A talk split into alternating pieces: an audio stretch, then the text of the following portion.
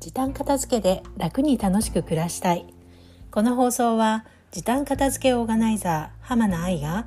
家事や仕事に毎日忙しい女性が片付けを時短にしてやりたいことを楽しく実現するためのラジオです。さて、えー、今日は5月3日で、えー、ゴールデンウィーク真っ只中です、えー、私が住んでいる松山市は快晴で、えまあ、お出かけ日和ですね、えまあ出かけずにお家でゆっくりするっていう方もいらっしゃると思うんですけれどもこの季節はあの片付けにもすごくいい季節なんですよね暑すぎず寒すぎず、えー、窓を開けてこうねちょっと片付け作業したりしても、あのー、気持ちのいい時期ですから、えー、片付けに取り組んでいる方もいらっしゃるかもしれません。はいということで今日のテーマは「片付けのステップどこが苦手かな?」片付けのステップどこが苦手かな？えー、これはですねあの昨日ちょっとテレビを見ていましたら歌手のエイトさんが、えー、バラエティ番組に出ていまして、えー、お掃除がすごい好きらしくて、えー、まああの結婚したばかりの奥様との2人暮らしのお家マンションだと思うんですけど出ていてで、えーと、掃除と洗濯はあのエイトさん自分が担当で、えー、洗面所もキッチンもなんかアルコールスプレーでピカピカに磨き上げていてお掃除大好きっていう様子が、えー、放送されていたんですがあのすごくいいなと思ったのがことがあって、えー、洗面所もねあのトイレも磨く時もスプレーして雑巾で拭きながら「ありがとうありがとう」って言いながらね あのお掃除してたんですよねすごくなんかいい気が流れてきそうでいいなと思いました。ただですねあのエイトさんはあの掃除は得意なんだけれども得意で好きなんだけれども、えー、片付けが苦手ということで、えー、っと奥様と2人の共用部分はあの綺麗に片付けているんですが自分だけの部屋あの作曲部屋って言ってましたかね割と狭めな感じに見えたんですけどそこはものすごいあの散らかってまして音楽関係の道具だったり何でしょうね。いろんな本だったり道具だったりがこう積み重なったり書類は窓際の、えーと、出窓みたいなところにこう無造作に積み重ねてあったりしてあの自分だけの部屋は割と自分ではどうでもいいっていうふうに思っているとおっしゃってたんですけどね。あのテレビでは 掃除は苦手なのに、えー、収納が苦手なのは変わってるみたいなことをえー、ナレーションで言ってたんですね。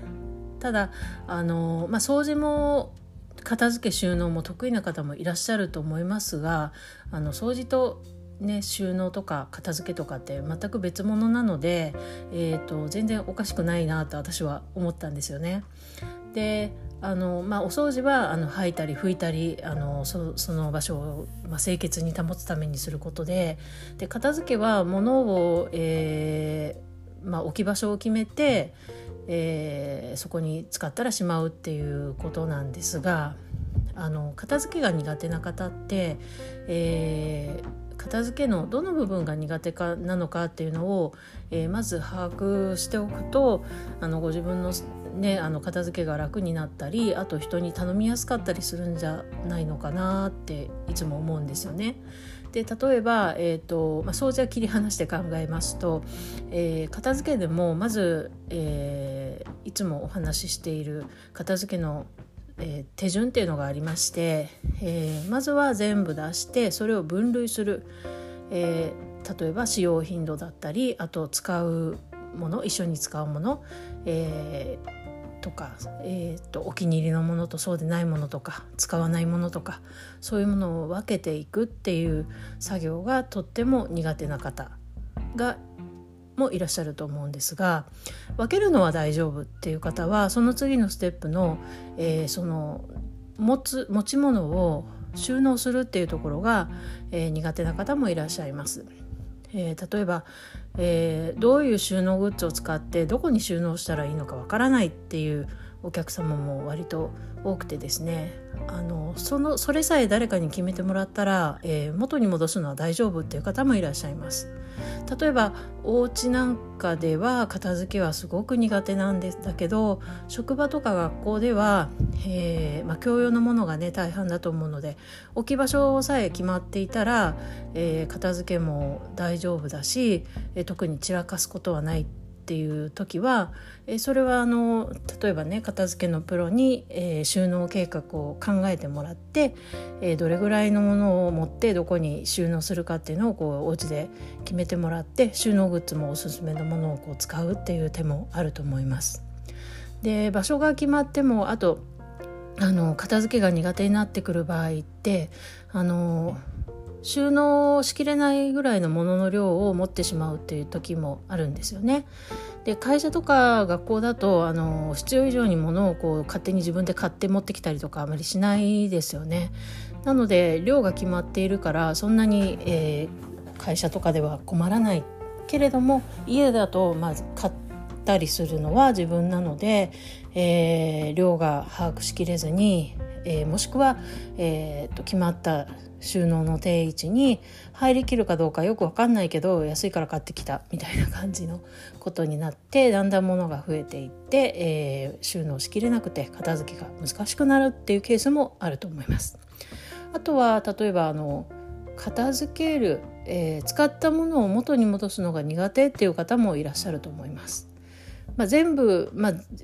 比較的全体を通して苦手っていう方もいらっしゃれば、えーまあ、元に戻すのがとても苦手だっていう方の場合は、えー、定位置をねあのの場所を変える戻す場所を変えると、えー、戻しやすくなったりとかあと収納グッズねとかも変えてより収納しやすくすると、えー、その人にとってやりやすい方法を見つけると片付けやすくなるっていう場合も結構あります。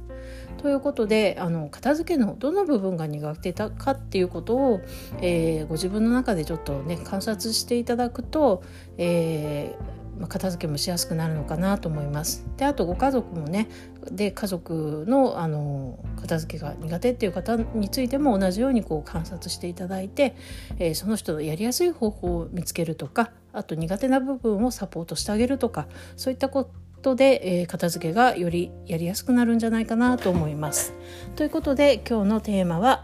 片付けのステップどこが苦手かな？片付けのステップどこが苦手かな？でした、えー、本日も最後までお聴きくださいましてありがとうございました。それではまた浜名愛でした。